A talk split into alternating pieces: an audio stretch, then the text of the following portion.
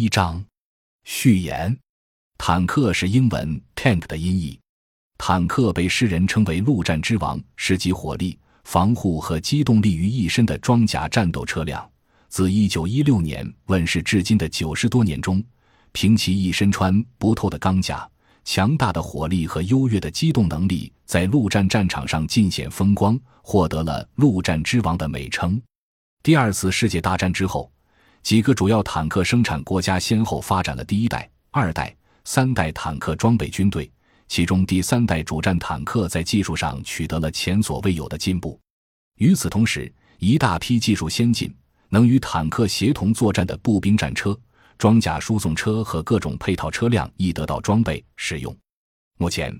坦克装甲车辆是合成军陆地作战的中间突击力量，是陆军机械化和装甲化程度的标志。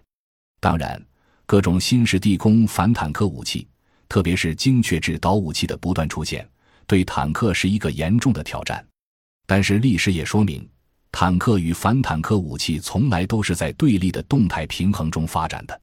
由于陶瓷装甲、贫铀装甲、间隙复合装甲和反应装甲等新型装甲材料和结构的出现。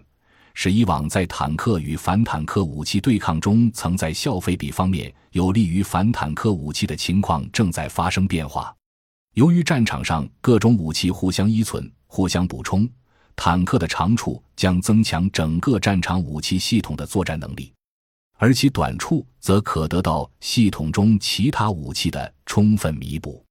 由于陆战的最终目的是消灭敌人和占领土地。这个任务主要由装备坦克和各种装甲车辆的装甲兵和机械化步兵来完成的，因此，坦克装甲车辆在未来战争中仍具有重要的地位和作用，并且随着科学技术的不断发展，坦克的武器、防护、推进和电气、电子技术必将有新的发展。本书系统介绍了世界各国曾经或现装备的典型主战坦克、轻型坦克、步兵战车及各种特种车辆。